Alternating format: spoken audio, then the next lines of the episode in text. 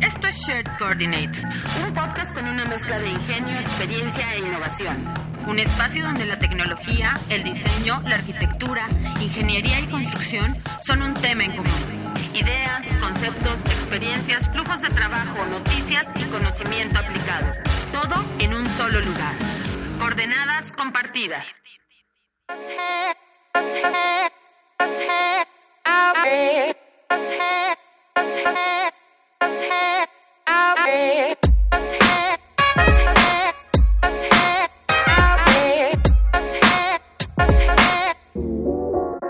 Tal? Estamos en el programa 003 de Share Coordinates, eh, que lo hemos titulado Beam in the Field, Beam en el campo. Y bueno, el día de hoy, como siempre, me acompaña eh, mi amigo y co-conductor. ¿Qué tal amigos del internet? Pablo Medina de McCarthy. Y por acá yo, soy Luis Manuel Sánchez, y el día de hoy vamos a hablar un poco acerca del uso de BIM en el campo. Y bueno, nos hemos dado la tarea de investigar y armar este programa muy bien porque creo que hay muchas cosas que podemos hablar Oh, acerca yeah. de todo esto, Pablo. Y pues bueno, les contaremos un poco más y al final del programa les tenemos una sorpresa. Espero que se puedan quedar en ella. Y vamos a, a- a comenzar. Creo que para hablar acerca del uso de BIM en el campo y otras tecnologías, porque no solamente involucra el uso de BIM o modelos tridimensionales, Ya. es importante mencionar que para hacer todo esto se debe de contar con una planeación. ¿No es así, Pablo? Así es. Y de hecho, este habíamos hablado de esto, creo que en el último podcast, Así es. planeando bien el BIM Execution Plan.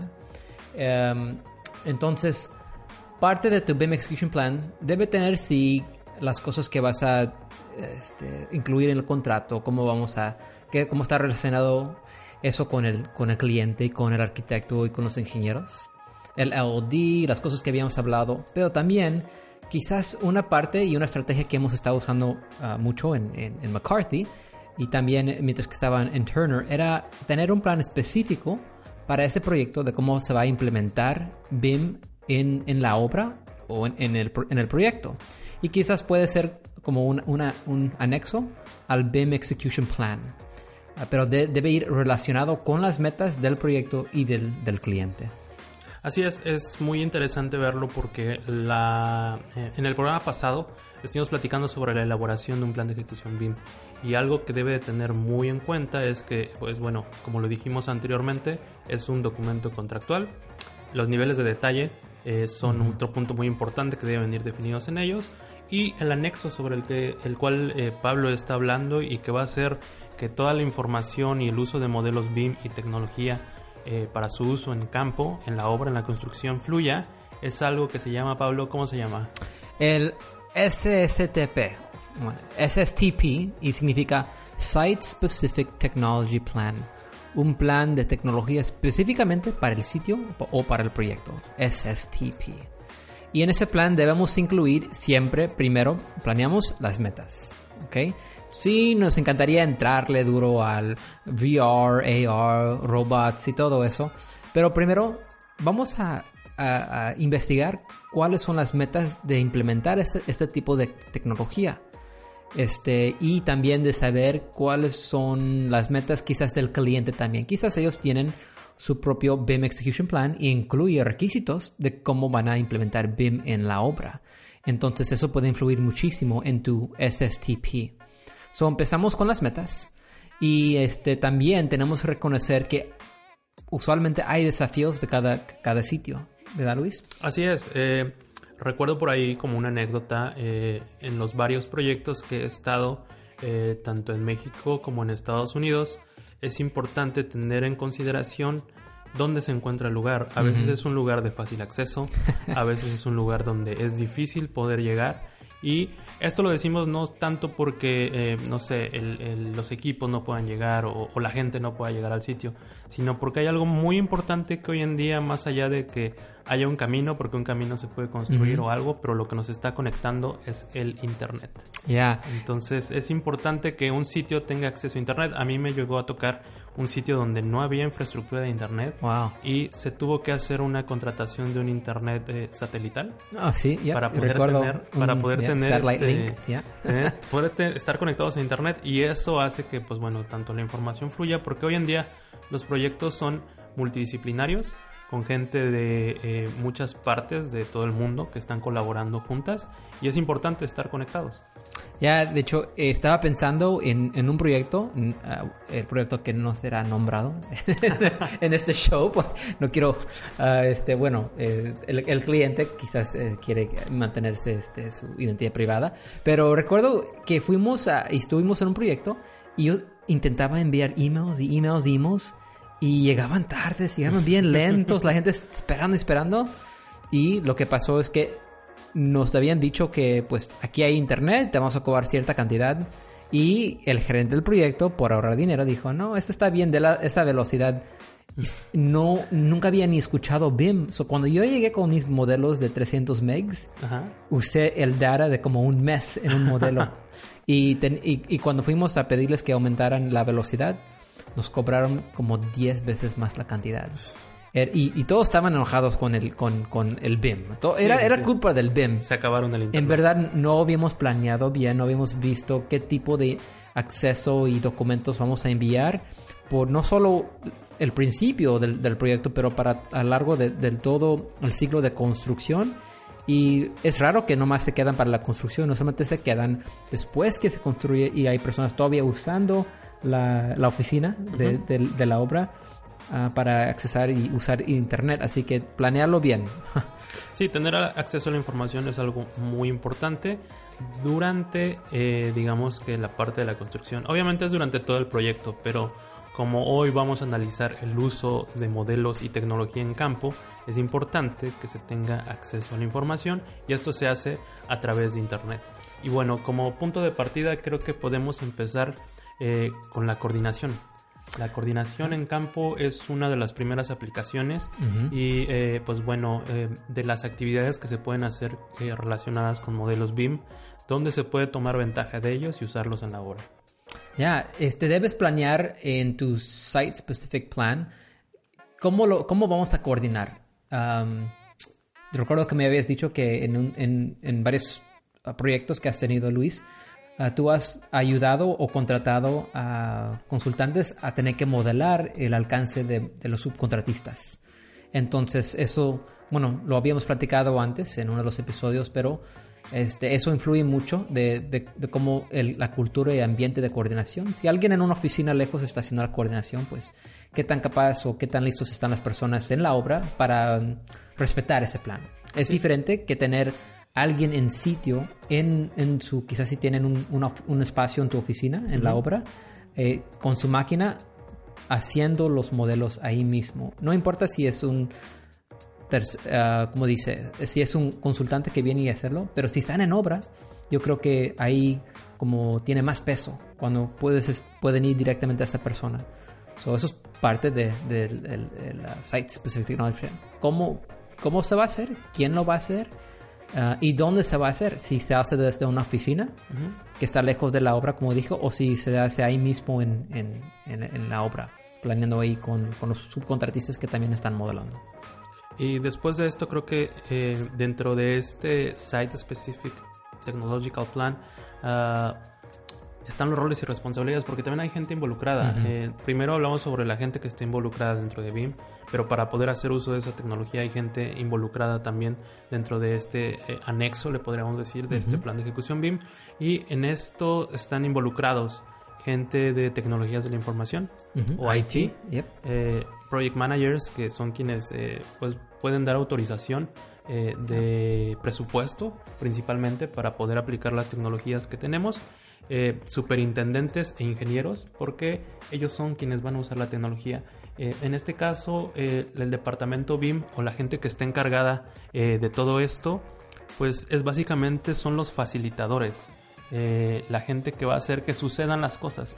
Pero quien lo va a usar en este caso, la gente en campo, son los superintendentes y los ingenieros de campo. Entonces es importante tener en cuenta que ellos juegan un rol y una responsabilidad dentro de la aplicación de tecnología en el campo. Y todo esto viene atado a que se necesita que se apruebe siempre lo más importante, que es un presupuesto.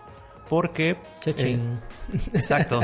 Porque siempre podemos hacer eh, uso de mucha tecnología, de eh, pizarrones inteligentes, de iPads, de scanners, de todo lo que se te puede ocurrir que actualmente se está usando en el mercado. Pero obviamente esto está limitado a cuál es el presupuesto que se tiene asignado y, lo más importante, los objetivos que se quieran tener para el uso de esta tecnología. Sabes, esa, a veces tengo, tenemos que tener esa conversación temprano, ¿verdad? Y con, los superintendentes y project managers, porque a veces creen que la tecnología es mucho como, como los muebles. Ay, tráete las sillas y la mesa de la otra, del, otro proyecto que tenía. Ok, no puedo traer las otras computadoras porque hace cinco años. Están obsoletas. Exactamente. Los teléfonos también, los iPads. Los iPads. Este, entonces hay ciertas cosas que sí puedes traer de otros proyectos, pero mucho de la tecnología que usamos está avanzando a un paso tan rápido de que quizás no tenemos que tenerlo más, más moderno, pero sí tenemos que ver bien los recursos que tenemos y ser honestos. Esto no va, no, no, no, puede, no se puede usar. Si tenemos estas metas para recibir la información más actual, más rápido, tenemos que invertir. Bueno, es bueno, quería uh, nomás mencionar eso. Um, movemos al, al, al, próximo punto. Ya que tenemos el Site Specific Technology Hand, ahora podemos hablar de herramientas bajo ese plan que nos ayudan. Este, y ah, la, la, herramienta o, que, que, se usa o se ve más común en, en, el proyecto son los teléfonos, yo creo, ¿verdad? Así es. Mucha gente no cree, bueno, no, no recuerda que eso es un, un tipo de tecnología relacionado con, con este, construcción y que ha evolucionado muy, este, muy a la par de todo esto. Recuerdo en los primeros eh, proyectos donde estuve involucrado, en México existía, creo que también en Estados Unidos estuvo este servicio eh, llamado Nextel. Que era un oh, servicio de radio eh, y era muy utilizado entre las obras porque era un servicio de radio en lugar de, tener eh, esos radios portátiles o walkie-talkie. Eh, lo que se usaba es este Nextel y era muy útil para la gente en campo. Sin embargo, cuando esta tecnología pasó a usar el Internet, pues obviamente toda la utilidad se le fue porque no en todos lados había internet ni había acceso a él. Es un buen ejemplo.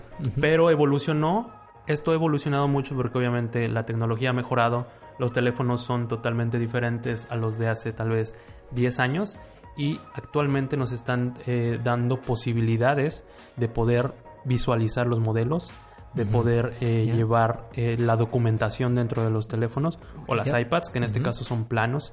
Y esto nos hace de alguna manera llevar la información que se coordina en la oficina de campo eh, llevarla directamente a la construcción y que sirva de un referente para las personas que se están encargando de diversos trabajos que se están haciendo para la realización del proyecto. Me gustó, Luis, que mencionaste este, no simplemente modelos, pero también documentos, los, los dibujos, los RFIs, y toda la información, los emails que están llegando con nueva información. Ahorita eh, siento que en Estados Unidos, en muchas partes del mundo, hay una guerra contra el papel. ¿Verdad? que, que se elimina el papel en total de los proyectos. Curiosamente, fíjate que en el proyecto donde estoy eh, trabajando actualmente es muy raro ver un plano impreso. Todo se maneja digitalmente y eh, creo que es una buena práctica, pero sin embargo no elimina el uso del papel como tal. Eh, la percepción que tienes de tener un papel enfrente de ti y poderlo visualizar, que no sea a través de una pantalla, creo que aún no lo han logrado. y, eh, pero bueno, es interesante ver estas iniciativas porque también el, hecho de tener este, eh, digamos, cara amigable con el medio ambiente es bueno, ¿no? Que se tenga dentro de los proyectos y entra dentro de toda la parte sustentable y LEED. Muchas veces tienes eh, puntuaciones LEED por hacer este, uso de este tipo de metodologías dentro de los proyectos. Pero eh, para esto, para que todo esto funcione y estas tecnologías en móviles funcionen, iPads, eh, teléfonos, coordinaciones en campo, es muy importante lo que acabamos de mencionar desde un principio, el Internet en el sitio. That's right. Sí.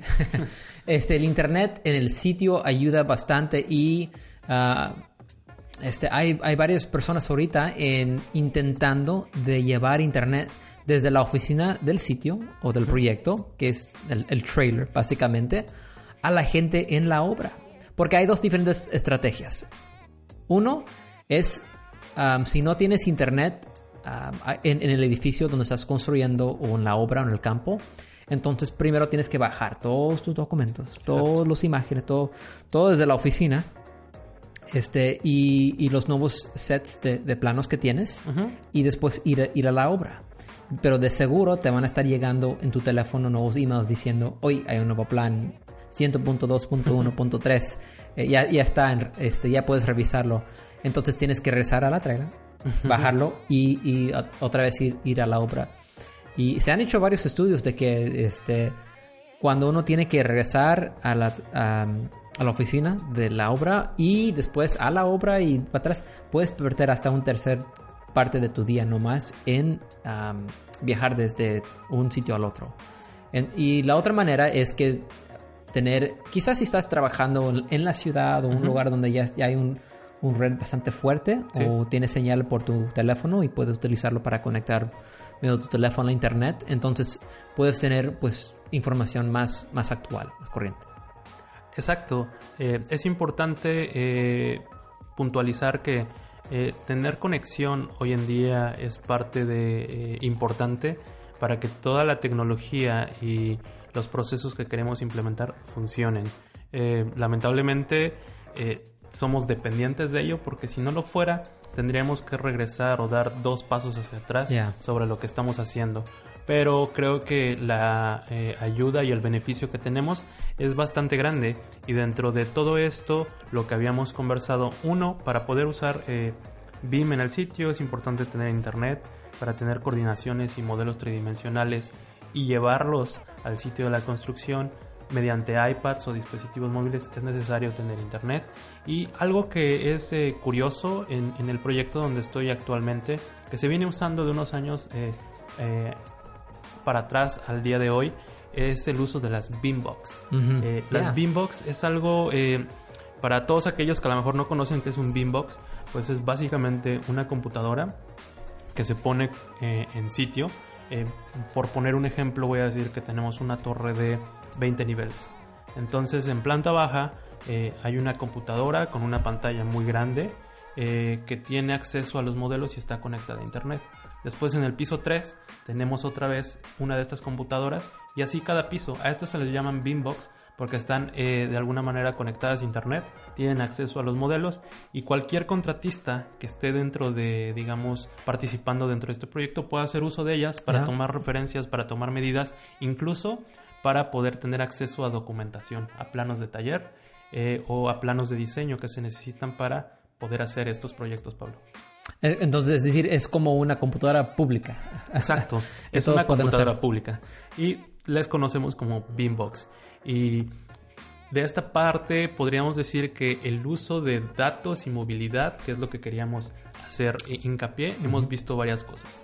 Ya, y si alguien está interesado, este, hay, ah, si quieren investigar, hay, hay varias empresas que están ahorita intentando de, de poder proveer eh, como internet a los proyectos en, en la obra.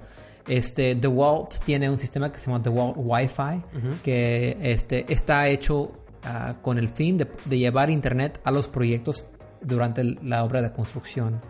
Entonces, este, ellos vienen, te ven el espacio que tienes y dicen, podemos poner aquí estos, estos este, cajas que van a proyectar este Wi-Fi y es, uno, es un Wi-Fi que es, es muy bueno y ah, utiliza nuevas tecnologías para tener un fuerte más, más, más una, perdón, señal más fuerte. So, eh, y, y también está hecho para que si alguien viene con, no sé, y lo intenta robar o pegar con algo o llevarse, no lo van a poder hacer. Es- es- es- está muy este, como rugged, ¿verdad? Sí, es para uso rudo. Exactamente. Eh, este, de hecho, pues The Walt está, eh, digamos, tal vez lo puedan ubicar más porque hacen eh, muchos tipos de herramientas. Eh, Sí, Y dentro de Eso ellas es su pues, negocio, vieron, exactamente. vieron eh, el uso específico de llevar estos puntos de acceso eh, a- de internet eh, a sitio. Entonces e- es interesante que una eh, empresa que tal vez su, su fuerte no es proporcionar internet está viendo este nicho, ¿no? Porque cada vez se empieza a recolectar más información. No solamente es llevarla, Oh, no, no, no. también la recolectamos, también Sí. estamos recolectando información. Pero yo creo que más adelante vamos a hablar de eso. Ya, este, porque wearables, vamos a hablar de eso. es, es- es muy interesante. Ok. Entonces, y, y quería tomar un paso, no para atrás, pero quizás a la izquierda, y, y regresar este, a los, los- las herramientas que podemos utilizar durante esta fase de construcción. Hay un, hay una sección de herramienta ah, que se llama Reality Capture. Es captar lo que, lo que está construido, lo que ya está ahí. Y, y no, no tiene que ser un edificio, puede ser simplemente el- topografía y, y este Reality Capture nos ayuda a poder este, confirmar cómo está la, este, el, el proyecto y, y la obra antes de que empezamos a construir, a confirmar muchas cosas que, que a veces son riesgos para nosotros. Por ejemplo, a veces en un plan que nos da un, un, este, ingeniero civil, nos dice que la topo- topografía es de un tanto nivel y, y el levantamiento tiene 5 o 6 años.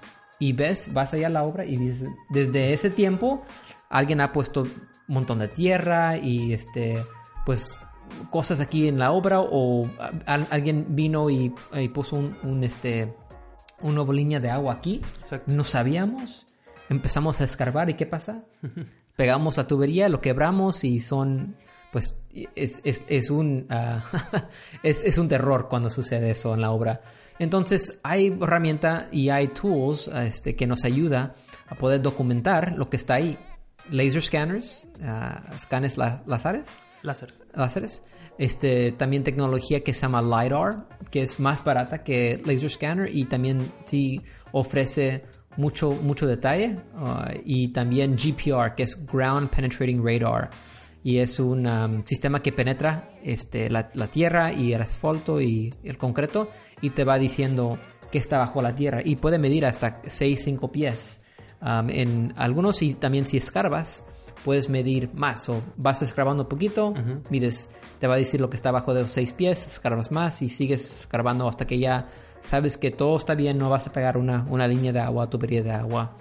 También hay eh, los drones que nos ayudan a, a- a- a poder este, grabar por medio de fotos y video lo que está en la obra. Y creo que tú eres un fan de los drones, ¿verdad, Luis? Así es. eh, sí, eh, la verdad es que siempre me ha gustado mucho el tema tecnológico y desde que pude tener la posibilidad de adquirir un dron eh, y ver las posibilidades que tiene eh, más allá de tal vez tomar fotos o aéreas o videos, pues es, es, es algo que se está usando dentro de la industria que eh, realmente se le está sacando mucho provecho. Y hablando y tomando en consideración lo que estabas comentando, Pablo, acerca de los radares de penetración bajo tierra, eh, generalmente se usan en los proyectos para revisar si hay tuberías, si hay este eh, registros eléctricos, algo que esté abajo que necesitamos saber que está antes de comenzar los trabajos de excavación o que tal vez eh, posiblemente tengamos que eh, afectar, ¿no? Entonces es importante porque no se usa ya cuando el proyecto se ha desarrollado, sino desde antes. Desde In- antes, Incluso, incluso se hace mucho antes cuando se hacen los estudios de factibilidad de que un proyecto puede hacerse en cierta zona porque existe la infraestructura para poder conectarlo. Entonces, toda esta parte de escaneo láser, de, de- de radares eh, bajo tierra, el uso de drones, es, es interesante. Y de ahí también teníamos algo acerca de fotos en 360 grados, ¿no es así? Ya, este. Y por muchos muchos años hemos usado fotos para documentar, ¿verdad? Lo que está allá y este era un parte de la tecnología.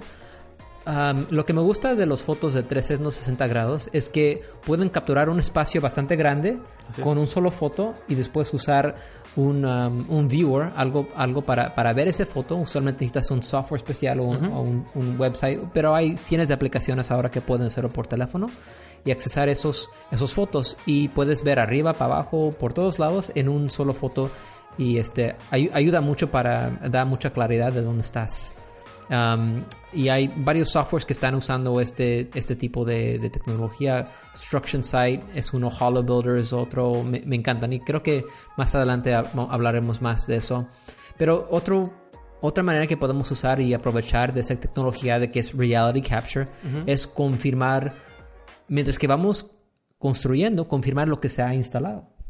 Entonces, con un, un láser este, puedes escanear cada día, cada dos, tres, cada, cada tres días lo que has instalado y ya tienes un, básicamente algo muy, este, ah, very accurate. ah, Muy preciso. muy preciso exactamente de lo que se ha instalado y comparar eso con, con el plan o la coordinación. No, e incluso puede servir para tal vez llevar un registro sobre lo que se ha instalado y lo que se tiene que pagar, lo que realmente se tiene que pagar Ah, de acuerdo sí. al avance que se tenga dentro de las obras. Estas tecnologías, algunas se apoyan eh, directamente de modelos BIM, otras complementan al modelo BIM y unas otras, eh, más bien otras tantas, no tienen que ver nada con los modelos, pero nos brindan información que es muy útil para poderlos desarrollar. Y por ahí veamos que todo esto lo que nos da y que hemos visto es que nos dan eh, más confianza Más confianza. en, en- en las Más cosas que estamos eh, eh, realizando y pues básicamente eh, estamos seguros sobre el sitio de los trabajos y lo que se va a desarrollar.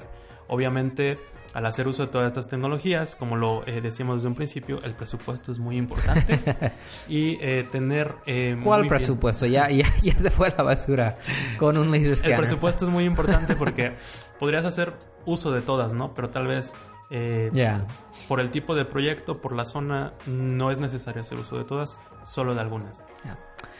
Otro uso que habíamos platicado es que podemos utilizar esta información para, al final de cuentas, en el proyecto, los subcontratistas y el diseñador, ingenieros, tenemos que proveer, y en Estados Unidos por lo menos es dos partes. Uno, un as-built, por decir uh, cómo se construyó, en dónde se instaló. Entonces, usualmente los subcontratistas te hacen un plan en- y lo, lo- lo van este, haciendo en CAD y te lo entregan esos archivos para decir así es como lo instalamos. Pero ¿quién, quién puede decir si tal como lo dibujaron, porque am, fue, fue instalado de esa manera? Entonces también hay, hay ahora clientes que, que saben y han tenido malos resultados en el pasado, que cuando entregamos los as-builts um, de los subcontratistas, este, ellos intentan utilizar eso para, para agregar quizás, no sé, otro cuarto otro espacio en el futuro. Y cuando van allá para, para empezar la construcción, ven que nada está instalado tal como estaba en los, los as-builts. Entonces, los clientes están requiriendo no simplemente un as-built, pero también un, un modelo de registro, un record model, pero un record model que está actualizado con lo que sucedió en la construcción. Algo que he hablado con muchos arquitectos que los ah, no los asusta, pero sí los, los pone nervioso.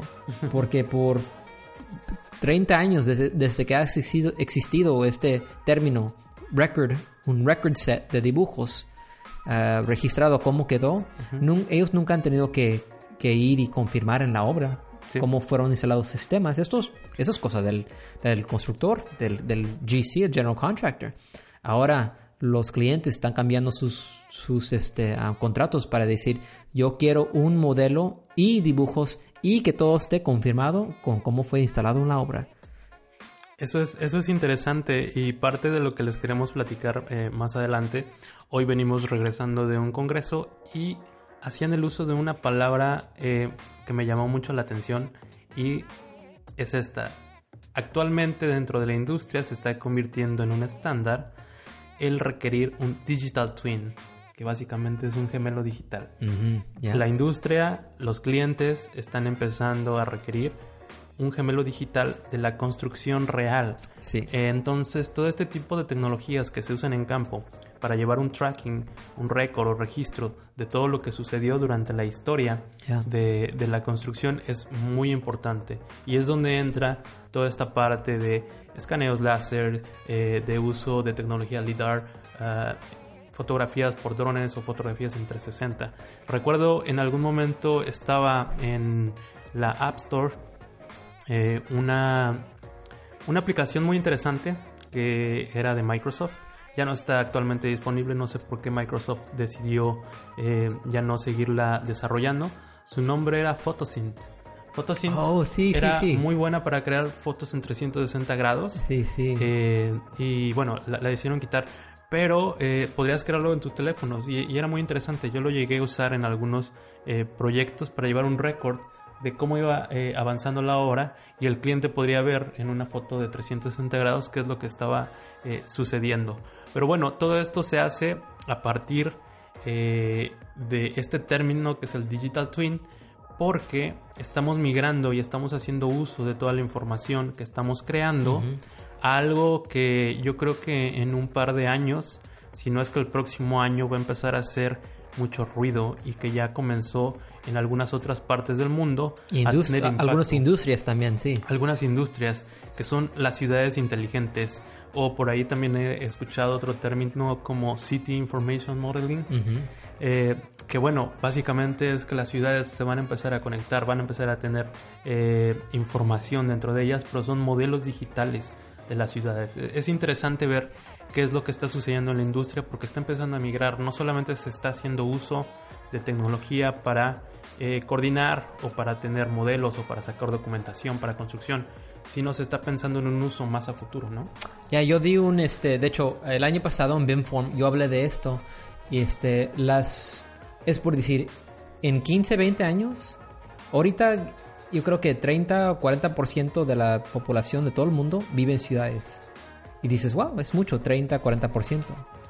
Pero si vemos países como China y como India, en el cual ya no hay trabajos en, en el campo, en la obra, este, esos tipos de trabajos, todos están migrando a las ciudades. Las ciudades están siendo invadidos de personas que en un tiempo, por cientos y cientos de años, han vivido allá afuera en la obra, en el cual ellos conseguían su propio agua, electricidad, bueno, si es que lo tenían.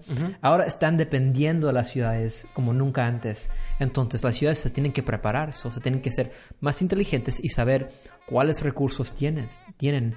Y solo van a poder entender eso si, tienen, si entienden cuáles recursos tienen hoy en día y cuando construyen un nuevo edificio o un nuevo hospital, eh, cómo es que pueden saber cuáles son los este, ah, recursos que tienen en ese hospital. Entonces, el aeropuerto de San Diego es un ejemplo perfecto. Ellos están requiriendo que todos los nuevos proyectos tengan un digital twin y que esta información puede conectar y hablar con su BMS, su Building um, Management System. ¿Cuántos galones de agua usamos por día? ¿Cuánta electricidad usamos en, este, en esta área y por día o por mes? Y, y, este, si hay un este, eh, eh, equi- equipo, equipaje este, que no está funcionando bien, automáticamente nos debe avisar Exacto. que todo esté conectado. Porque está eh, influyendo en la infraestructura de la ciudad. Exactamente. Y para que se den una idea de algo como esto, hace, me parece que hace un año, una amiga, eh, una muy buena amiga mía, me dijo, tienes que jugar SimCity. y para que se den una idea de qué es lo que sucede y de qué es lo que estamos hablando, si ustedes tienen eh, la oportunidad de descargar este juego, SimCity, eh, en sus últimas versiones, lo que tratan de hacer es simular, estar haciendo eso. eh, cuando necesitas agua, si tienes suficiente infraestructura para los habitantes de tu, digamos, ciudad virtual que estás realizando, pues básicamente es todo lo que está pasando en este juego es pasarlo a la vida real. Porque es lo que se está tratando de hacer y hacia donde está migrando toda la información y la industria como tal. Y dentro de la industria de la arquitectura, eh, la ingeniería y la construcción, que es la que nos compete, este es un buen ejemplo. Si pueden eh, darse el tiempo de bajarlo y divertirse un poco para tener una idea de qué es lo que hablamos cuando nos referimos al tener una ciudad conectada o una ciudad eh, inteligente, se van a dar cuenta de, eh, digamos, todo eh, la complejidad de lo que les estamos tratando de transmitir. Luis, no, no sé si voy a ser muy bueno en ese juego. ¿Te recuerdas los Tamaguchis? Sí, sí, sí. Pues el mío moría. Cada dos días no, nunca le daba de comer. Entonces, eh, para aumentar, alimentar toda una ciudad, mm, apenas en mi casa puedo alimentarlos. Bueno, ok. Hablamos de, lo, de los este, herramientas y usos bajo Reality Capture. Y, y, este, eso nos ayuda también este, a, a, prepararnos para cuando entramos a la obra y tener la información necesaria. Los próximos tipos de, de herramientas que, que, quería mencionar son robots y automation. Los robots y la automatización, que básicamente es algo que eh, pues ahorita tenemos muy fresco porque acabamos de regresar de este congreso que les vamos a platicar un poco más adelante uh -huh. sobre él. Pero eh, hacían análisis muy interesantes, cómo los robots y procesos automatizados pueden ayudarnos dentro del quehacer, dentro eh, de la industria de la arquitectura, la ingeniería y la construcción. Eh, es interesante poder verlo porque se hace uso de drones, se hace uso de rovers y también se hace uso de cámaras en 360 grados, que eh, todo esto lo que hace es recolectar información. Y pues estuvimos viendo eh, varios ejemplos, eh, todo este tipo de tecnología recolecta información para nosotros y es automatizado. No están haciendo uh -huh. uso de, mm, digamos, un ser humano que esté operando o que esté, eh, digamos, invirtiendo tiempo en ello, ¿no? Son robots que están programados y que uh -huh. están haciendo recorridos en la obra, que están haciendo eh, escaneos láseres en diferentes, eh, digamos, etapas de la obra, ellos solos van, salen, traen sensores lo suficientemente sofisticados yeah. para poder, eh, digamos, trasladarse dentro de los sitios de la obra y regresar y, y entregarte toda esa información para que nosotros eh, la podamos usar. Dentro de eh, todo esto creo que la gran incógnita es quién va a tener la idea de poder manejar toda esta información y ponerla dentro de un sistema que pueda ayudar o beneficiar a la obra. Actualmente hay, hay mucha gente que tiene muchas ideas con, con todo uh -huh. esto que está sucediendo, yeah. pero nadie ha aterrizado algo dentro de un sistema que pueda eh, alimentar todo esto y que podamos tomar mucho más beneficio del que se tiene actualmente. Ya, esto es el tema que, que y, y, muchos de los expertos hoy que, que escuchamos dijeron esto, que, que oh, se está, y se está um, aumentando este, el uso de esto, pero todavía quizás no ha llegado a su critical mass. Exacto. Eh, eh, suficientes personas que crean en él, invierten en él, para que alguien venga y crea el, el ecosystem um, para poder conectarlo todo. Um, lo, lo, vemos en como Komatsu, que, que está, uh -huh. habíamos hablado de ellos, sí, sí, sí. de que compraron 10, uh, creo que eran mil o, o dos mil drones um, para poder este, conectarse con las máquinas de excavación que ellos tienen. Uh -huh. Entonces ellos están tratando de crear su propio ecosystem también para hacer esto. Otros robots que yo he visto que uh, han hecho este, mucho, mucho ruido en la industria es el SAM, el um, Self-Automated uh, Masonry Robot, um, en el cual uh, usan, usa ladrillos y construye y pone los ladrillos uno por uno y pone también ahí el cemento y el ladrillo. Va levantando el muro. Exactamente. Y tú lo ves y dices, ah, va, va poco lento. Pero recuerda, está trabajando 24 horas al día. Sí. Y cuando la persona toma un break y va al baño, el robot sigue, sigue, sigue funcionando. Y mientras que hay alguien, alguien ahí alimentándolo con cemento y con ladrillos y, y, y confirmando que la máquina está funcionando bien, eso puede trabajar día y noche. Exacto, y es algo muy interesante porque dentro eh, de todo lo que se manejaba y que hemos visto, eh, la industria eh, de la arquitectura, la ingeniería la construcción es la única que no está automatizada y uh -huh. creo que es un problema global. No importa si estás sí. en China, no importa si estás en México, en Estados Unidos, en Europa, eh, ninguno de los procesos está automatizado. Y todo esto viene, eh, digamos que es importante porque actualmente estamos eh, pasando por una etapa tecnológica eh, en lo general donde se está haciendo mucho uso de algo que se le conoce como learning machines. Yeah. Es básicamente uh -huh. las, las, las, máquinas están aprendiendo eh, digamos que el humano genera el código base y las instrucciones que tiene que tener, pero la máquina a través de la experiencia, de los errores que va teniendo, va aprendiendo cómo hacer los procesos que se tienen, ¿no? Y como un ejemplo muy claro pueden tener lo que sucede en una eh, planta donde se arman autos.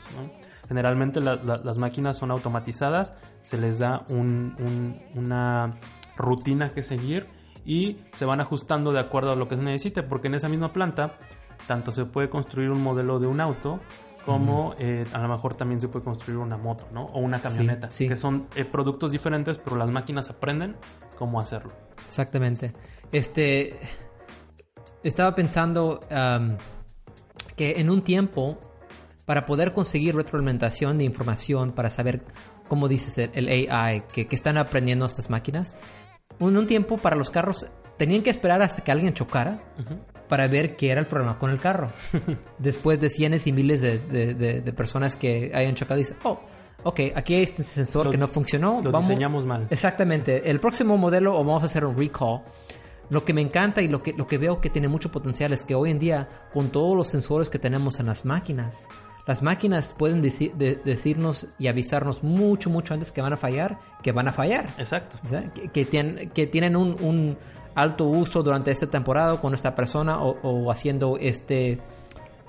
cierta tarea. Cierta tarea, exactamente. Entonces eso nos va a ayudar a, sacar mejores ah, prácticas y usos de tecnología porque nos está avisando, ¿verdad? Cuando, alguien, cuando algo es demasiado trabajo para, para ese fin y, cómo debemos diseñar el, nuevo prototype. Así es, y hablando de la automatización, un ejemplo muy claro es lo que está sucediendo con Amazon.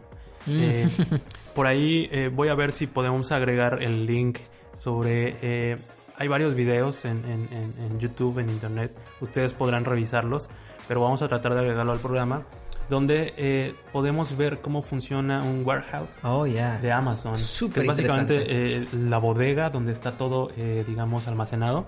Y cuando tú pides un producto, como automáticamente va un robot, eh, lo quita de, eh, digamos, donde está almacenado, lo lleva una banda que lo transporta, que lo empaca, que le pone una etiqueta para que se envíe a tu domicilio y automáticamente, eh, no sé, lo lleva al camión de repartición. Y si a esto le sumamos que Amazon está empezando a experimentar y ya tiene un tiempo haciéndolo con el uso de drones para las entregas, es interesante ver que otras industrias están haciendo uso de la automatización y que eh, de una u otra manera eh, nuestra industria está un poco o mucho eh, retrasada en el uso de todo esto. Pero creo que las cosas están empezando a cambiar. Está habiendo buenos, digamos, esfuerzos que se están haciendo y poco a poco vamos a empezar a ver más el uso de este tipo de tecnología por el simple y sencilla razón que tanto los droners, los scanners o los rovers están empezando a bajar mucho de precio. Eh, se está haciendo, eh, como lo decía eh, Pablo, toda esta tecnología ya está llegando a una masa crítica tal que desarrollarla y construirla es muy barato. Me gusta que mencionaste Amazon. Chris Languiza algo que él dijo, dijo, yo, yo estoy esperando y lo espero así closamente de que un día cuando llegan a las 4 o 5 de la tarde, todos se van del, sitio de construcción y hay un botón en la pared que dice Amazon. lo, lo, aplastas y, saca, y salen todos los robots a empezar a trabajar. es, interesante. Y esos son los tipos de tecnologías que se pueden usar en el campo. Y obviamente, como lo comentábamos, algunas pueden hacer uso de los modelos, pueden hacer usos de BIM, otras tal vez no, pero pueden complementar el hecho de que estemos realizando y trabajando con tecnología. Y creo que de ahí de, los procesos de eh, automatización, si tú no quieres agregar nada más, Pablo, podríamos pasar a, la parte del tracking o los wearables. right. Sí, los wearables. Entonces, esos son los lo que ves. De hecho, todos todos tenemos wearables, se llama el teléfono. es casi parte de una extensión de nuestra mano. De tu tercer mano. Exactamente. Bueno, estos wearables son la mayoría de ellos se usan para monitorear. Podemos decir tres categorías: personas, este e, equipo y el, ambiente. empezamos con, con personas. Um, había un discursante y lo entrevistamos y iba a salir una entrevista con Triax que tiene este un sensor Ujú. que das a los trabajadores y va monitoreando a los, los trabajadores y ayuda para poder ver la pro- productividad, ah, cuántas personas hay por temas de, de seguridad. Vamos a decir que hay un hay una evacuación que se tiene que hacer Sí. y pues es muy difícil a veces ah, avisar a todos. Entonces, con este sensor te puede avisar y te puede, puede vibrar y decirte, oye, hay un accidente, sal- salte de aquí, todos tienen que irse. Entonces, y también ayuda a entender cómo se mueven los recursos eh, de, de la obra, porque el recurso más importante de cualquier proyecto y cualquier negocio no, sol- no es tanto el, la- el- la- la- el uso de tecnología, es la gente, Exacto. las personas. A- al final del día queremos que todos vayan a su casa y regresen bien a sus familias. Y también sabemos que si, si queremos este, a- aumen- a- a- aumentar la productu- productividad, hay que entrenar y saber qué, qué es, que la, qué, es, qué es lo que la gente está haciendo. No quiero decir si son flojos o no, pero muchas veces tenemos un proyecto en el cual ponemos todo el cemento o todos los materiales del otro lado del sitio y tenemos las personas en la obra trabajando del otro extremo. ¿Y, y qué tiene que suceder? Tienen que dejar lo que están haciendo, caminar hasta un lado lejos del sitio, conseguir material y regresar. Y a veces la gente no se da cuenta que, que cada vez que hacen eso pierden tiempo y más tiempo. Entonces, estos monitors nos avisan y nos dicen, tu gente está gastando mucho tiempo en simplemente mover material En ir al baño. en ir al baño. Tienen que, que- que caminar 20 minutos. ¿Por qué no poner un, un baño más cerca? Exacto. Y U- Uno piensa, es que cuesta mucho tener dos baños. No, te está costando más tener tu gente caminando para llegar a, su- a- a usar el baño. Exacto, hay, hay eh, dentro de los, eh, digamos que los eh, dispositivos que están rastreando la gente, como lo comenta Pablo, no es para saber si son productivos o no, sino para revisar los flujos de trabajo de la gente, ver qué está tomando más tiempo de lo que debería. Si un, un ejemplo muy claro fuese de los baños o tal vez tus accesos, qué tan cerca están de eh, los elevadores de la obra, porque tal vez la gente pierde mucho tiempo. Y lo que te interesa es que el tiempo que la gente esté invirtiendo dentro de tu eh, proyecto pues sea redituable y que ellos también se sientan cómodos haciendo uso de esto. La parte de seguridad también es importante. Creo que por ahí mencionaron también otro eh, ejemplo sobre que no es lo mismo tener eh, estar montando una estructura metálica con 30 personas a que con el doble de personas, Sí. ¿no? Tener 60. Ya, eso Necesitas- sería un, un aviso muy importante automático, ¿verdad? Exacto, Hay decir, 30 "Oye". personas en el ascens- Exacto, o, o estar montando el acero y decir, oye, ¿sabes qué? Este, la seguridad que tienes está para 30 personas, pero en este momento están trabajando 60, entonces ten cuidado porque algo puede pasar. Entonces, toda esta parte de wearables son muy, eh, son muy interesantes. Eh, hay diferentes, eh, nos enseñaron uno que era este, un pequeño, eh, digamos, dispositivo que se pone en el... En el El cinturón en o- el cinturón Ujú, el que pues básicamente que tendrá el tamaño de eh, yo creo que como un mouse Es un beeper. es un beeper. Eh, básicamente es algo exactamente pequeño. como un beeper. Y lo que hace es, pues bueno, estar eh, mandando la señal de dónde está, ¿no? Y tú lo puedes ver. Entonces es interesante todo este tipo de tecnologías porque están relacionadas con el BIM indirecta o indirectamente. Ya, ya, e- e- él me dio un buen ejemplo que había, yo hablé con él hace seis meses y me dijo, um, el muchacho Chad, dijo, teníamos un proyecto, lo usamos y vimos que um, las personas que, que se caen, se, se van, se tropiezan en la obra, casi nunca, nunca lo reportan inmediatamente. Si se caen y se caen cinco pies, diez pies, uno se levanta y dice, ah, estoy bien, sí, me duele la espalda y la rodilla, pero bueno, más o menos. Pero en dos, tres horas ya está inflado, ya, ya está mareado. Entonces, si el doctor o la, o- o la persona en el sitio ah, puede saber exactamente cuándo pasó, dice, no esperes a, a llegar, no esperes a- hasta que te duele, ven y te reviso primero. Y eso va a ayudar para, para que este, pues hay mayor pos- posibilidad de saber si es algo Para prevenir. prevenir. Entonces, muchos buenos ejemplos. El otro tipo de, de monitors um, o wearables que, que es, es para este equipaje. Sí. Entonces, um, hay sensores y hay uh, monitores en, en los um, herramientas.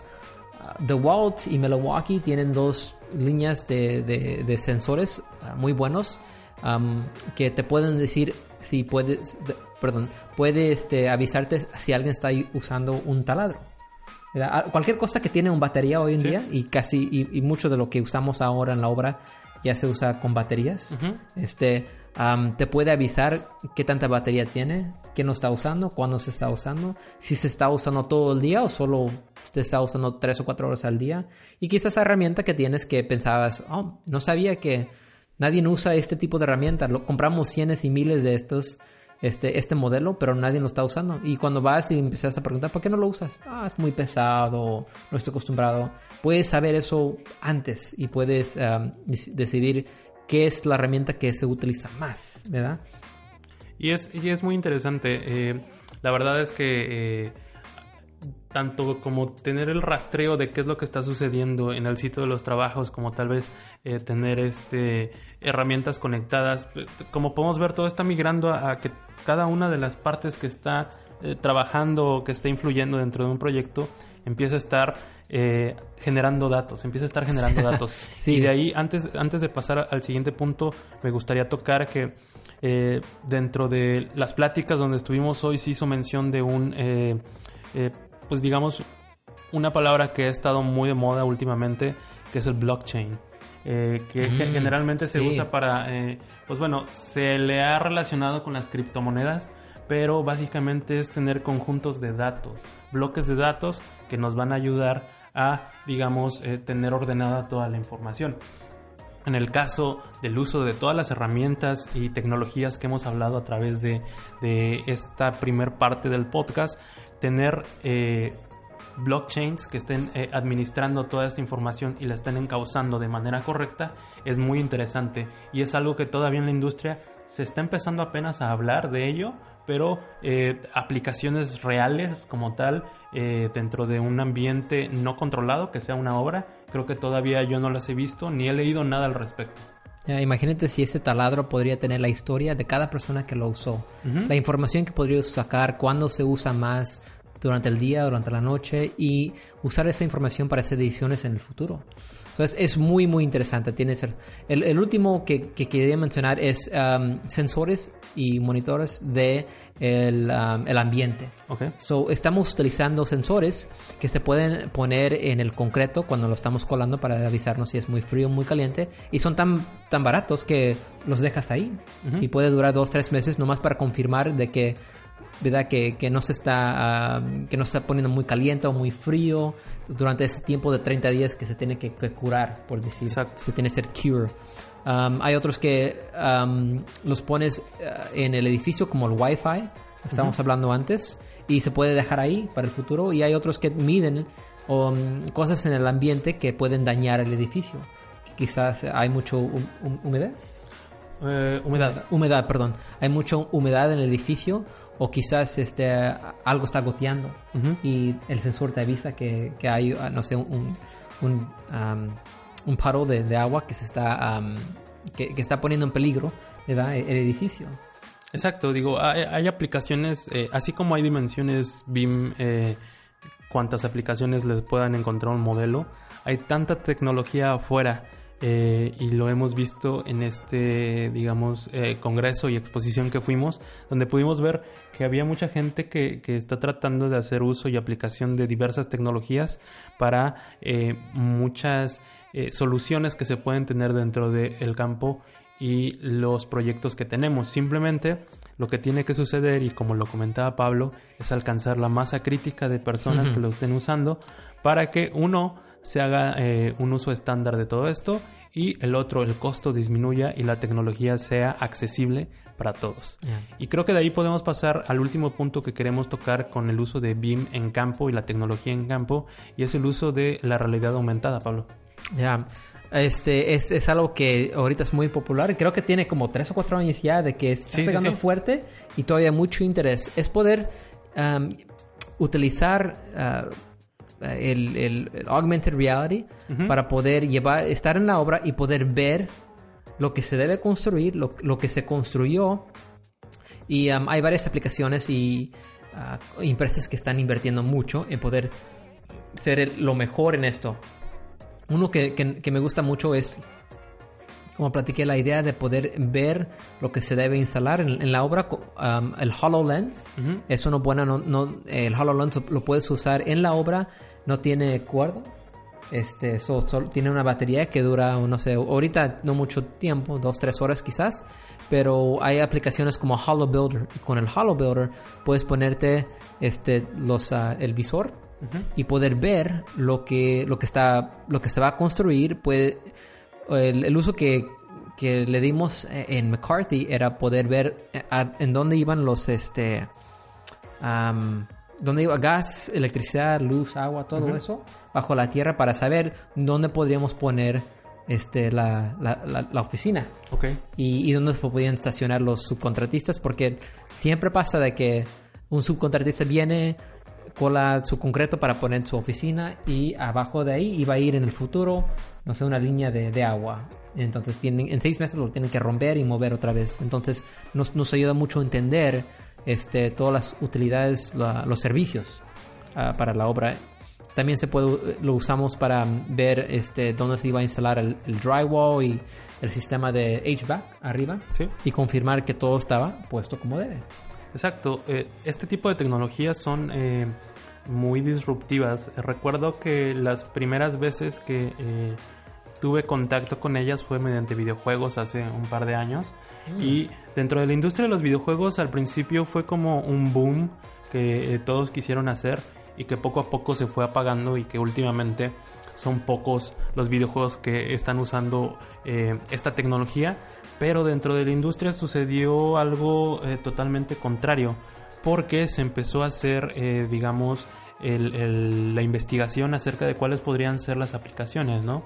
Y en este caso, pues podríamos tener eh, los HoloLens, como, como lo comentabas, y por ahí tenemos la parte de Oculus, que también está trabajando Ujú, ahí ya. con Facebook y que están tratando de, de- de encontrar aplicaciones. Y eh, más adelante y vamos a ver si podemos colgar un pequeño video donde eh, el día de hoy filmamos cómo estaban haciendo uso de esta tecnología.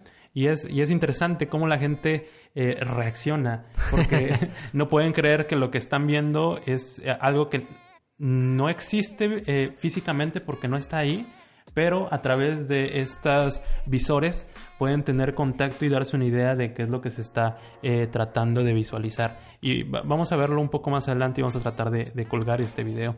Y haciendo uso de la realidad aumentada, pues también tenemos eh, dispositivos como los iPads que eh, más allá de también llevar modelos o documentación, pueden hacer uso de esto. Eh, también los teléfonos y hay algunas aplicaciones ¿no? en el App Store Ya, hay varias aplicaciones que uno puede utilizar, a bajar para, para que su teléfono sea am, una manera de capturar lo que, lo que está grabando y poder poner encima de él un modelo. Exacto. So, está aumentando la realidad, como dijimos. Es incluso hay uno, hay un video que me gusta mucho, si tienen chance deben ir y verlo. Es de Cody Novak de Martin Brothers. Así es. Drywall y uh, Cody siempre tenía el deseo y, y la meta de poder un día construir algo sin, sin planos y sin un iPad. So, no tienes planos, no tienes iPad, no tienes cómo lo construyes. Bueno, ya que tenemos estos este, visores uh, como el HoloLens, es lo que él usó, pudo este, poner ahí este, todo lo, el framing, todo lo, lo, lo, este, ¿cómo dices framing? Ah, pues digamos que son. ah, no, no son los studs, pero digamos que el, el framing es básicamente toda la estructura eh, que se necesita para colocar el, la tabla roca. La barroca, ok. En- Entonces, Entonces él, él quería comprobar y mostrarle a, a la industria que sí se puede hacer y con mucho, este, eh, invirtieron mucho y, y- y trabajaron mucho con, Holo, con HoloLens de Microsoft, pero finalmente tienen un video para comprobar el concepto. Y sí, el, el- el señor que está construyendo este, usa el visor, el HoloLens, y no tiene ningún plano con él. Empieza con su herramienta y empieza a construir y lo ves dices, wow, como lo está haciendo, es muy natural para él. sí, sí, sí. Entonces, y, y está en- entre un octavo de, de, un, de una pulgada de, um, de, de accuracy, de precisión. Entonces, sí, llega, llega a alcanzar la- las reglas porque en Estados Unidos tienes que, tienes que construir de, no puedes pasarte más de un octavo. Ok. Esa es la tolerancia. vayan a verlo si no lo han visto. Sí, seguro, es un video muy interesante y me parece que ya tiene un par de años, ¿no? Es, sí, tiene como dos años, dos o tres años. No es un video que, que, lo acaban de hacer, entonces es algo que ya se viene eh, desarrollando y son parte de las, eh, digamos que tecnologías y algo que quisimos platicar con ustedes eh, que puede hacer uso tanto de BIM como tecnologías que pueden apoyar el uso de tecnología dentro del campo y la aplicación que podamos tener dentro de la construcción. Y después de haber eh, recapitulado todo esto, que es básicamente todo parte de un plan de ejecución BIM, después viene el eh, plan de uso de tecnología en el sitio, que también es algo de lo que hablamos, el uso de eh, datos y movilidad del Internet, que, que, es parte de lo que creemos que debe ser básico y muy importante dentro de la obra. Vimos algo de la captura de la realidad para poder tener acceso a datos que tal vez eh, como fueron obras o construcciones que se realizaron mucho antes de que toda esta tecnología llegara, no es posible tener acceso a eh, datos precisos sobre ellos, ¿no? Tal vez los planos ya se perdieron, eh, tal vez la información nunca existió, pero a, tal vez a, través de la captura de la realidad podremos tener mucha información, así como también los robots y la automatización, los elementos de registro, los wearables, también pudimos tocar algo acerca de ello. Y para terminar con la realidad aumentada, la verdad es que creo que es un espectro muy amplio de muchas tecnologías que pueden apoyar a BIM y que pueden estar dentro de la construcción. Eh, y ya para eh, terminar, solamente queríamos eh, platicarles un poco acerca de, del día de hoy, que de hecho la siguiente sección, que es Industry Feedback, va a tratar acerca de pues un poco sobre lo que vamos eh, a presentarles. Pero vamos mejor primero a esta sección, platicamos un poco de lo que les vamos a presentar y vamos con las entrevistas, Pablo.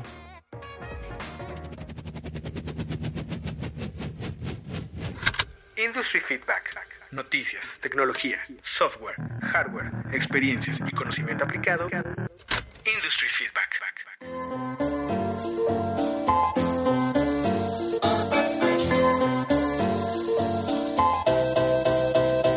Dentro de la sección de Industry Feedback, el día de hoy eh, tenemos eh, material muy interesante.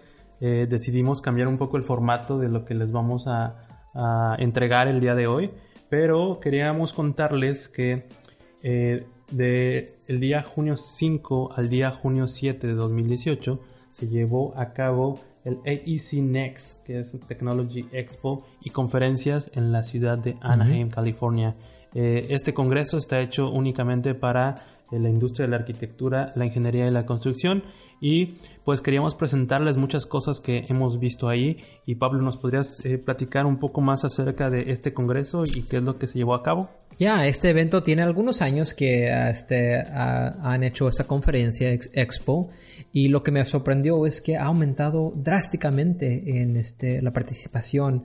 Había cienes, y no, no eso no, no es un número que simplemente digo, eh, eh, cienes de, de este, personas y profesionales que, que, vinieron a dar discursos o dar este, presentaciones acerca de la tecnología que están usando y cómo, cómo mejor este, mejorar la industria del, AEC. Eh, y se llevó a cabo en Anaheim, California.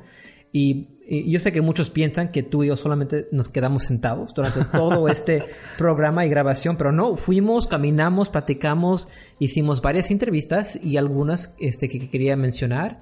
Fuimos y eh, entrevistamos con, una, con empresas como Triax, que hace uh, wearables y monitors uh, que están monitoreando y habíamos hablado de eso en, hoy en el podcast. Struction Site, uno similar de toman uh, fotos de 360 grados y lo implementan en una plataforma que puedes usar. Muy interesante, de hecho. Eh, un buen amigo, Philip Lorenzo, es quien está llevando esa, esa parte de Struction Site, pero les, les, vamos a presentar un poco más de eso y también vimos algo de Edgewise. Edgewise, ya, una, una empresa que este, utiliza la información de, que escaneas por medio de tus láser y para, para avisarte cómo va el progreso en la construcción y, si, si acaso una tubería está fuera de tolerancia.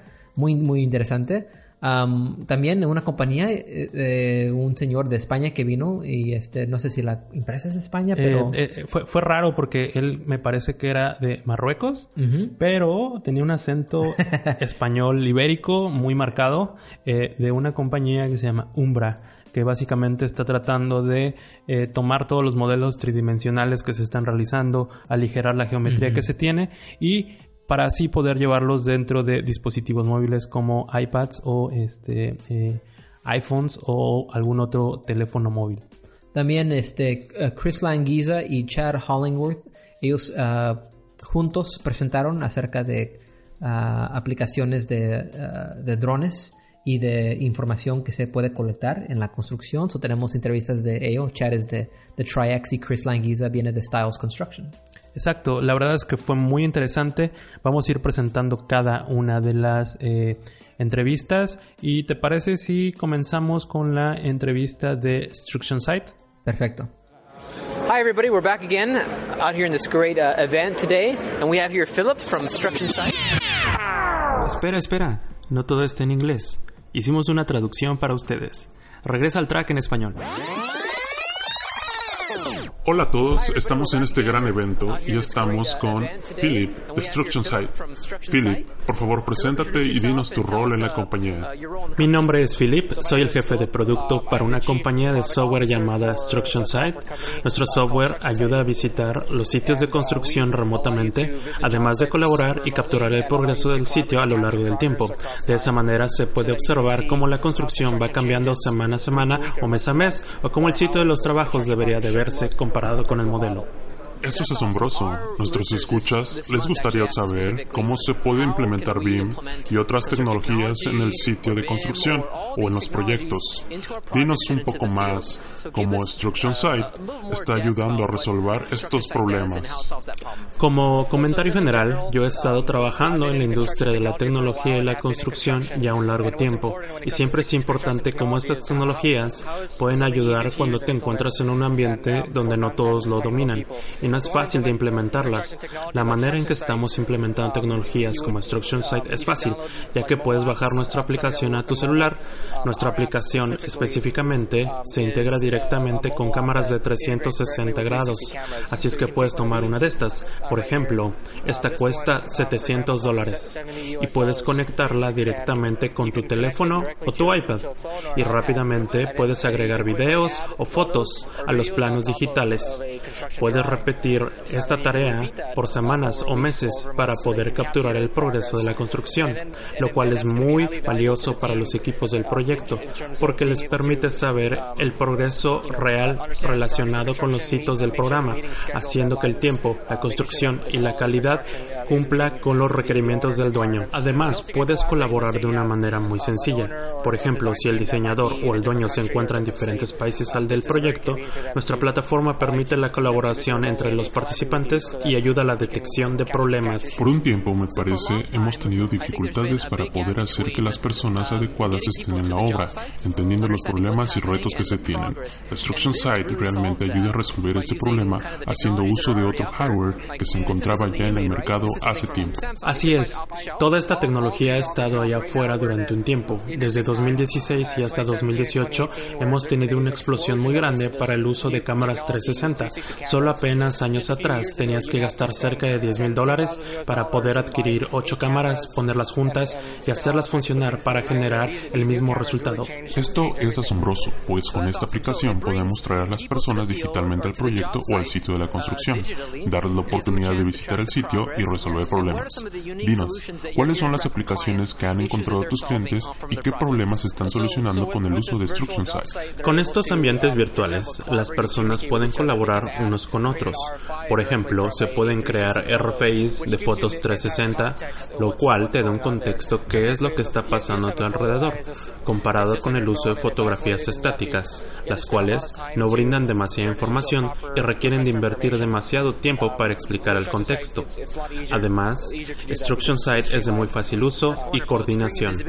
Esto es fabuloso. Están llevando visibilidad a las obras, actualizando la información a las personas, agregando datos, fotografías, planos y además revisiones de calidad. Todo en la misma plataforma. Sí, es cierto. Y además puedes hacer una comparación con el progreso de la obra y compararlo en cómo debería de verse a futuro. Eso quiere decir que Instruction Site está trabajando también con modelos tridimensionales. Eso es precisamente lo que nuestros escuchas quieren saber. La plataforma puede comparar el modelo tridimensional y el estado actual de la construcción para revisar el progreso y compararlo con el programa y la calidad de los trabajos. Absolutamente. Bueno, realmente agradecemos tu tiempo para la entrevista. Instruction Site está haciendo cosas muy buenas para la industria y nos gustaría saber qué otras cosas pueden hacer con las nuevas tecnologías en el futuro. Te lo agradecemos. Espero que les haya gustado. Este, vamos a seguir con la entrevista de uh, Chad Hollingsworth de Triax. Hola a todos nuestros escuchas. Estamos en el Congreso AEC Next con un gran presentador, Chad Hollingsworth de Triax. Chad, ¿podrías presentarte? Hola, soy Chad Hollingsworth, CEO y cofundador de Triax Technologies. Somos una compañía de tecnología que se encuentra en la costa este en Connecticut. Muy bien, el episodio de este mes trata acerca de la implementación de tecnología para la construcción, BIM y BDC. Sabemos que Triax tiene una plataforma muy interesante. ¿Podrías explicarnos un poco más sobre qué hace Triax y cómo su tecnología ayuda a la industria? Claro, hemos tratado de posicionar a nuestra compañía como un proveedor de redes conectadas de trabajo. Así es que hemos desarrollado tecnologías que nos permiten desplegar redes que recaban información de sensores del Internet de las Cosas. Estos sensores están en los trabajadores, herramientas, equipos y materiales, brindando conectividad a cosas que actualmente no las tienen, desbloqueando la habilidad de obtener información para la seguridad y eficacia de todo lo que está ocurriendo en la obra. ¿Podrías darnos un ejemplo de cómo están usando su tecnología para seguridad y productividad? Sí, por ejemplo, tenemos este clip que los trabajadores portan en sus cinturones en las obras. Es como un viper muy atractivo. Lo que este clip puede hacer es enviar una alerta de ayuda, presionando solo un botón, sin importar el idioma que se hable. En una situación crítica, solo presionando un botón se puede solicitar ayuda. No importa en qué lugar de la obra te encuentres, solo hay que presionar un botón. Este clip también tiene un sensor que detecta caídas y envía alertas automáticamente. También estamos realizando seguimiento sobre quién está usando equipos para los cuales se necesita una certificación para operarlos, asegurándonos que todo esté en orden intentando prevenir cualquier accidente que pueda pasar. ¿Así es que el sensor te puede alertar si alguien en la construcción sufrió una caída? Así es, con este sistema podemos saber dónde y cuándo alguien sufrió una caída. Ok, dinos algo acerca de la productividad. ¿Tienen algo de retroalimentación de empresas con las que estén trabajando? Claro. Además, estamos revisando cómo los trabajadores se comportan en la obra, no solo dónde están, sino también cómo están utilizando su tiempo durante la jornada de trabajo o dónde se está perdiendo tiempo por tener instalaciones mal diseñadas. Otra de las aplicaciones es que los trabajadores pueden checar su acceso a la obra de una manera muy rápida, en comparación con el proceso manual, y eso ha comenzado a tener un ahorro de tiempo para muchos de nuestros clientes. Haciendo una recapitulación, seguridad, productividad y saber dónde se encuentra la gente. Así es, y sabes, es increíble porque algunas veces 40% de tu costo en cualquier proyecto es la mano de obra. Así es que teniendo un seguimiento manual de esto puede acarrear muchos errores y es un ambiente muy caótico. Cualquier cosa que puedas hacer para automatizar este proceso puede agregar mucho valor. Eso es maravilloso. ¿Ustedes han tenido algún acercamiento con algún país en América Latina? Actualmente estamos desplegando nuestro sistema solamente en Estados Unidos y Canadá, pero tenemos planes para hacerlo internacionalmente el próximo año. Sabemos que nuestros escuchas estarán muy emocionados de tener noticias. Gracias por tu tiempo. Ahora pasamos a la entrevista con uh, Kerry Cohn de Edgewise. Hola a todos, Pablo de nuevo. Estamos de regreso aquí en la Expo AC Next. Estamos en una gran entrevista con Kelly de Clear Edge. ¿Podrías comentarnos tu nombre y rol en la compañía? Absolutamente. Soy Kelly Cohn, el vicepresidente gerencial de productos. Soy responsable de todos nuestros productos relacionados con software. Estoy a cargo de revisar que estos realmente sean útiles para las personas. Tengo un año y medio trabajando en esta posición. Anteriormente laboraba en Beck con un background de 10 años y medio dentro de la industria de la arquitectura y construcción. Muy bien. Tienes mucho tiempo trabajando en la industria y seguramente tienes una muy buena perspectiva. Nuestros escuchas les gustaría saber cómo toda la gente reunida aquí en esta expo aporta soluciones para el uso tecnológico en campo. Nos gustaría saber cómo su software ayuda a realizar esto. Es una historia muy divertida. Hace un par de años en un proyecto donde realizábamos escaneos láser e intentábamos validar los elementos construidos siguiendo el modelo federado de coordinación, nos dimos cuenta que era un proceso manual, muy tardado y frustrante. Entonces se me ocurrió comentar la idea de que como recomendación de usuario, la compañía debería encontrar la manera de automatizar este proceso y hacerlo de una manera mucho más rápida. Así es, solo mencioné la idea, pues el software de la compañía extrae geometría de los levantamientos con nubes de puntos. Así es que básicamente el algoritmo principal ya estaba ahí. Solo adaptamos una aplicación en campo más allá que una aplicación dirigida a la ingeniería. Tal vez fue un poco más complicado que eso, pero logramos llevarlo al mercado. Fundamentalmente el software compara los levantamientos de nubes de puntos con los modelos federados de coordinación automáticamente usando Navisworks como interfase principal, brindándonos un reporte sobre lo que realmente está instalado o sobre lo que aún no lo está, dándote reportes muy detallados, incluso por elementos individuales. Así es que puedes ir un día y revisar cerca de 500 o tal vez 1000 elementos estructurales y revisar si fueron instalados correctamente. De acuerdo a nuestra experiencia, generalmente esto nunca sucede. Así es que Kelly, me estás diciendo que si yo fuera un supervisor y fuera con mi cinta métrica a revisar que dos o tres ductos fueron instalados correctamente, la solución que ustedes presentan haría un mucho mejor trabajo que yo? Sí, solo un poco. Creo que infinitamente mejor. Nuestros escuchas estarían eh, muy de acuerdo en que debe existir una manera mucho más fácil de hacer este trabajo de supervisión. Y lo que hicieron ustedes fue combinar la tecnología de escaneo láser con la que actualmente tenemos, que son modelos federados. Dime, ¿podemos extraer reportes de estos análisis? ¿Cómo se ven? Sí, tenemos diferentes maneras de visualizarlos. Tenemos reportes HTML, los cuales son muy buenos para las personas que no tienen Navisworks o herramientas de manipulación de objetos tridimensionales, pues es un reporte muy completo, con imágenes. También podemos extraer la información directamente a archivos CSV. Podemos también hacer que todas las propiedades e información as built pueda ser embebida en los modelos de Navis. También tenemos eh, algunas interacciones con BIM 360 Field, BIMTrack o Procore. Además, estamos trabajando con Synchro para registrar el progreso e interacción con la programación 4D. Realmente estamos haciendo varias cosas que saldrán en los próximos meses.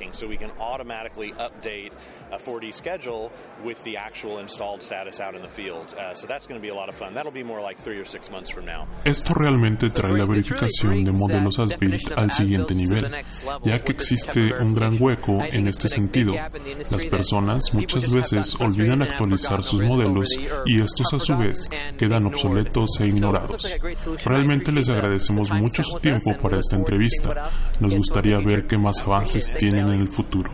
Gracias, Kelly. Bueno, después de ver la entrevista y eh, escuchar lo que nos dijo Edgewise, pasamos a revisar un poco sobre eh, lo que está presentando Umbra. Así es que adelante, vamos con ellos. Ok, estamos el día de hoy aquí con Umbra.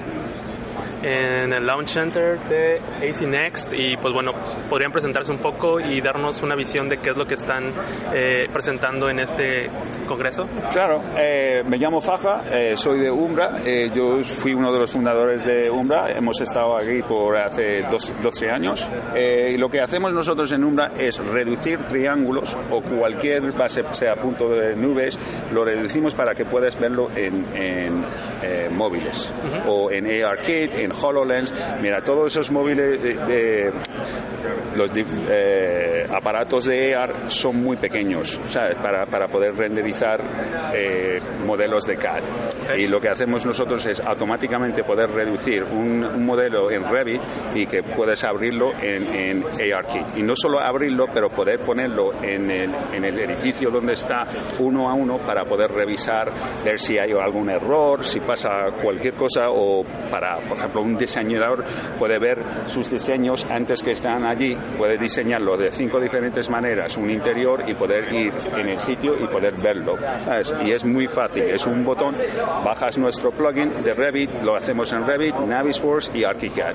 Y básicamente es un botón. Cuando lo tienes, cualquier cosa que tengas abierto en, el view de 3D, eh, le das a un profile, nos sube en nuestra nube, nosotros lo reducimos y lo hacemos un stream directamente a ARKit, a HoloLens, en WebGL y en cualquier otro formato. También lo tenemos en Unity. Eh, y es, así de fácil. Por ejemplo, aquí tengo un, un proyecto de un cliente eh, que puedes ver, por ejemplo, tiene, ¿sabes? Tiene el, modelo los site, tiene la arquitectura y nosotros, la mayoría de gente que hace esos productos lo hacen para ventas y marketing. Nosotros queremos hacer un, una, eh, un sitio para colaborar y comunicar. Todos la gente que está, por ejemplo, entre diseñador y arquitecto, arquitecto dueño, dueño eh, eh, constructor, pueden ver sus modelos inmediatamente en eArchi, los puedes anotar, los puedes poner uno a uno, puedes ponerlos transparentes y poder tomar fotos o estar ahí dentro y andarlo. Y es un botón en Revit, le das y baja aquí. ¿Y, cuáles son sus particularidades de colaboración? ¿Cómo la gente puede colaborar con los Por ejemplo, aquí está, mira, eh, tengo el botón de anotación, ¿sabes? Y ya he anotado como 5 o 6 sitios aquí eh, dentro del modelo y puedes ver aquí pone cristal que no está bien, ¿sabes? Le das al botón de cristal y te lleva en 3D en el lugar. Y no solo que estás allí, estás en ARKit y puedes andarlo. ¿sabes? Y puedes estar ahí dentro y, ver todo. Y por ejemplo, ahora, eh, si quiero, mira, este modelo aquí abajo, por ejemplo, digamos que esto es la carpeta esta línea de aquí. En, lo puedo poner transparente, ¿sabes? Y poder moverlo, ajustarlo exactamente donde debe estar. Y una vez que está ajustado, ¿qué significa? Que todo el resto del modelo está allí. Y puedes ver alrededor. Y ahora, si yo tuviese dos o tres maneras de esta oficina, lo puedo, lo puedo ver. Puedes andar dentro de este modelo. Ah, si hubiese tenido, por ejemplo, solo eh, eh, lo que es eh, la electricidad y los la tubería, ¿sabes? Y la estructura. Si lo le había pasado, solo lo ves y una vez que lo ajustas puedes ver dónde está la tubería. Ahora, ¿qué pasa? Mientras estás construyendo, antes de construir, el de tubería puede ver dónde van todos los tubos antes de... Es como un, catálogo de IKEA. antes de ver lo puedes ver y visualizarlo. Ahora, mientras lo estás haciendo, eh, hay gente que comete errores y así puedes ver dónde están, visualizarlo en 3D y puedes ver que si está o no está o qué ha pasado, ¿sabes? En 2D tú solo ves lo, ¿sabes? las líneas y de vez en cuando, en vez de un tubo ir recto, vas a la izquierda o a la derecha, o si, en vez de ir a la izquierda, vas a la derecha y eso puede costar muchísimo dinero para corregirlo. Y con nosotros puedes verlo, visualizarlo antes.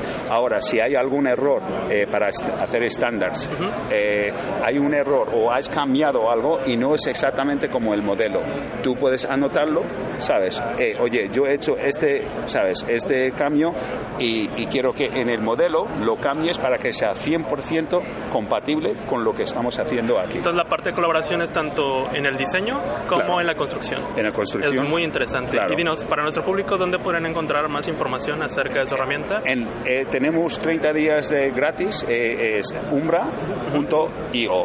Y Sí. ahí pueden encontrar. Pueden más. encontrar, puedes hacer un... eh, Y eh, si te gustaría contactar a través de una página web o una cuenta de Umbra, Twitter. tre- Umbra 3D o farha at umbra3d.com. Muy bien. Muchas gracias. De nada. Y también ten- tengo un amigo que conozco desde de tiempo, Chris Languiza, de Styles Construction, que nos va a también platicar de estrategias de implementar BIM en la obra. Hola, soy Pablo y estoy con Chris, Chris Languiza, de Styles Construction. Dinos, Chris, ¿cuál es tu rol en Styles? Sí, seguro. Soy el vicepresidente de excelencia operacional. Estoy envuelto en muchas cosas como innovación, tecnología, calidad, seguridad, entrenamiento, pero mi pasión real es la tecnología aplicada a la construcción. Perfecto, de hecho el día de hoy a nuestros escuchas les gustaría saber más acerca de la tecnología aplicada en la construcción, específicamente su uso en campo. Tú, como una persona con mucha experiencia en la industria, ¿podrías mencionarnos algunos tips de cómo implementar estas tecnologías en el campo de una mejor manera? Uno de los mejores tips que puedo darles es que hay que encontrar realmente dónde está el verdadero valor para cada uno de los usuarios, de las personas que trabajan en el campo. Si tú requieres que hagan una tarea sin ningún beneficio a cambio, es muy difícil que ellos la ejecuten y algunas veces las razones por las cuales adoptan una tecnología son muy obvias para ellos. Para ti es muy fácil ver que BIM es algo que realmente ahorrará muchos costos en el proyecto, pero para estas personas lo que realmente ven es que tienen que aprender una nueva aplicación para usar en el teléfono o en el iPad. Deben de aprender una nueva manera de tomar medidas. Deben de aprender cómo usar una estación total y hacer trazos. Lo que ellos ven es que tienen mucho más trabajo del que antes tenían. Así es que si tú puedes quitarles trabajo del camino o recompensarlos por usar nuevas tecnologías, es muy benéfico. El día de hoy platicamos en la presentación que algunas de las cosas que estamos realizando es recompensar a las personas por usar nuevas tecnologías, por ponerlas en práctica, rastreando el uso de las aplicaciones y premiando a quienes más las usan. Por ejemplo, un presentador escondió un R2D2 de Star Wars dentro de un modelo BIM y le dijo a las personas que si alguien encontraba el pequeño robot dentro del modelo BIM, se lo hiciera saber y serían recompensados con dulces. Lo que me refiero es que simples cosas como esta motivan a la gente y a la gente le gusta ser reconocida. Así es que haciendo reuniones donde las personas sean reconocidas por su buen desempeño o por su excelente trabajo, les motiva a decir, yo quiero la playera que están regalando o quiero la tarjeta de Amazon. De esa manera, más personas se van sumando al esfuerzo. Por otro lado, es posible tener el mismo resultado reduciendo la carga de trabajo de las personas. Algunas veces es muy obvio, así es que lo que hemos hecho es quitarles algo de trabajo que ellos tienen que hacer. De esta manera no tendrán que continuar haciéndolo en el futuro. Por poner un ejemplo, podemos decirle al contratista que al portar un sensor en su casco o porque su equipo entero lo haga y rastrear su comportamiento en la obra, ellos no tendrán que hacer reportes diarios nunca más. Wow, eso suena asombroso. De esa manera realmente estamos aceptando la tecnología. Así es, nosotros hicimos algo similar con Procore. Mejoramos la manera en que los contratistas realizan sus reportes, pues tienen que llenar, escanear y llevar a la oficina para entregarlos. Les dijimos, el software puede ayudarte a hacerlo. Toma una foto del trabajo que se está realizando, toma una foto de tu equipo trabajando y súbela al sistema. De esa manera no tienes que venir nunca más a entregar el reporte y hacer papeleo. Nosotros confiamos en las personas y encontramos que están agregando mucha más información a los reportes de lo que solían agregar. Por lo general, solo ponían un enunciado o un par de frases. Ahora están tomando videos y siendo más específicos, recolectando información que antes no teníamos y eso es muy bueno. Perfecto, hagamos un pequeño resumen. Recompensar a las personas, motivarlas a realizar su trabajo de la mejor manera y reconocerlas. Gracias, Chris. Agradecemos tu tiempo para la entrevista. Entonces, bueno, esas fueron algunas de las entrevistas que eh, el día de hoy pudimos hacer y recorrimos, caminamos, grabamos, este, nos dimos el trabajo de ser reporteros y, Comimos, lloramos. no. y quisimos traérselos para ustedes para que se dieran una idea de qué es lo que está pasando. Y tenemos un par de noticias muy interesantes para cerrar el programa en nuestra sección de Turn Off. ¿No es así, Pablo? Así es. Vamos a la sección de Turn Up. Turn Up. Comentarios de la comunidad, retroalimentación, sugerencias y todo aquello que te gustaría cambiar. Turn Up.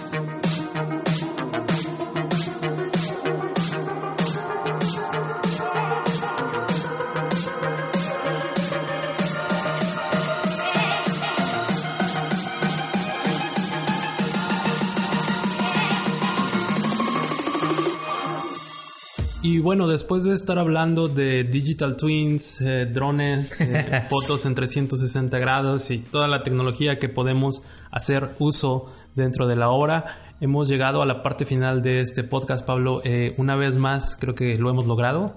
Ya. Pero eh, bueno, algo que teníamos preparado para ustedes es que todas las entrevistas que ustedes acaban de escuchar eh, fueron grabadas tanto en audio como video y también nos dimos a la tarea de poder grabar un poco sobre lo que es este evento, pasearnos un poco por la sala de exhibiciones, que es donde estaban todos estos escáneres que estuvimos hablando, todos los drones, eh, toda la parte de eh, impresión 3D, que no hablamos, eso, eso nos faltó agregar, pero Sí. también había algunas impresoras 3D, eh, los HoloLens. Eh, todo esto de lo que hablamos durante este programa eh, nos dimos a, tarea, a la tarea de poder grabarlo y capturamos en video parte de estas cosas. Entonces, eh, como sorpresa, les vamos a dejar el eh, video en el canal de YouTube de Share Coordinates porque vamos a estrenar canal, Pablo. Así- es, entonces, este es- nos tienen que perdonar si acaso no estamos este, tan guapos como pensaban. Exacto, creo, creo, creo que las Creo que caricaturas se estamos más guapos de lo que piensan. y bueno, aparte del video, como sorpresa de, de todo esto, es que estamos construyendo la página de internet.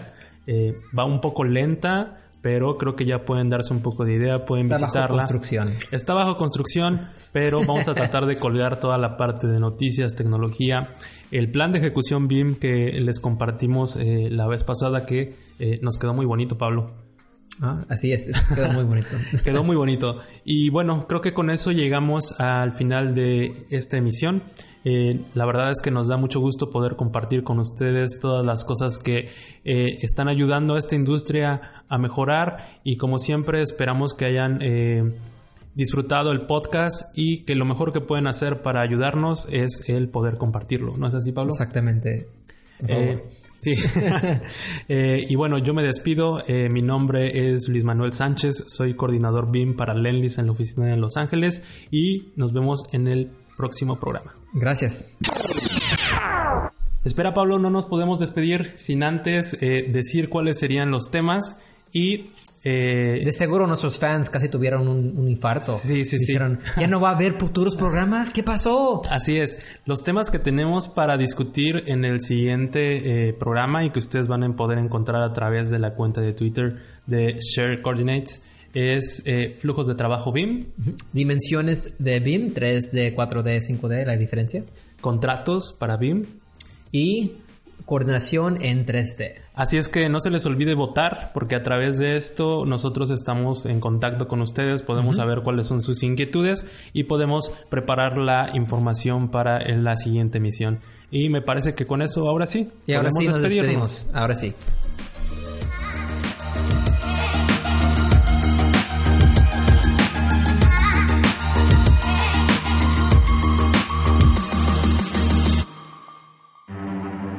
Gracias por acompañarnos. No olvides seguirnos en redes sociales y si el podcast fue de tu agrado, compártelo. Esto fue Share Coordinates.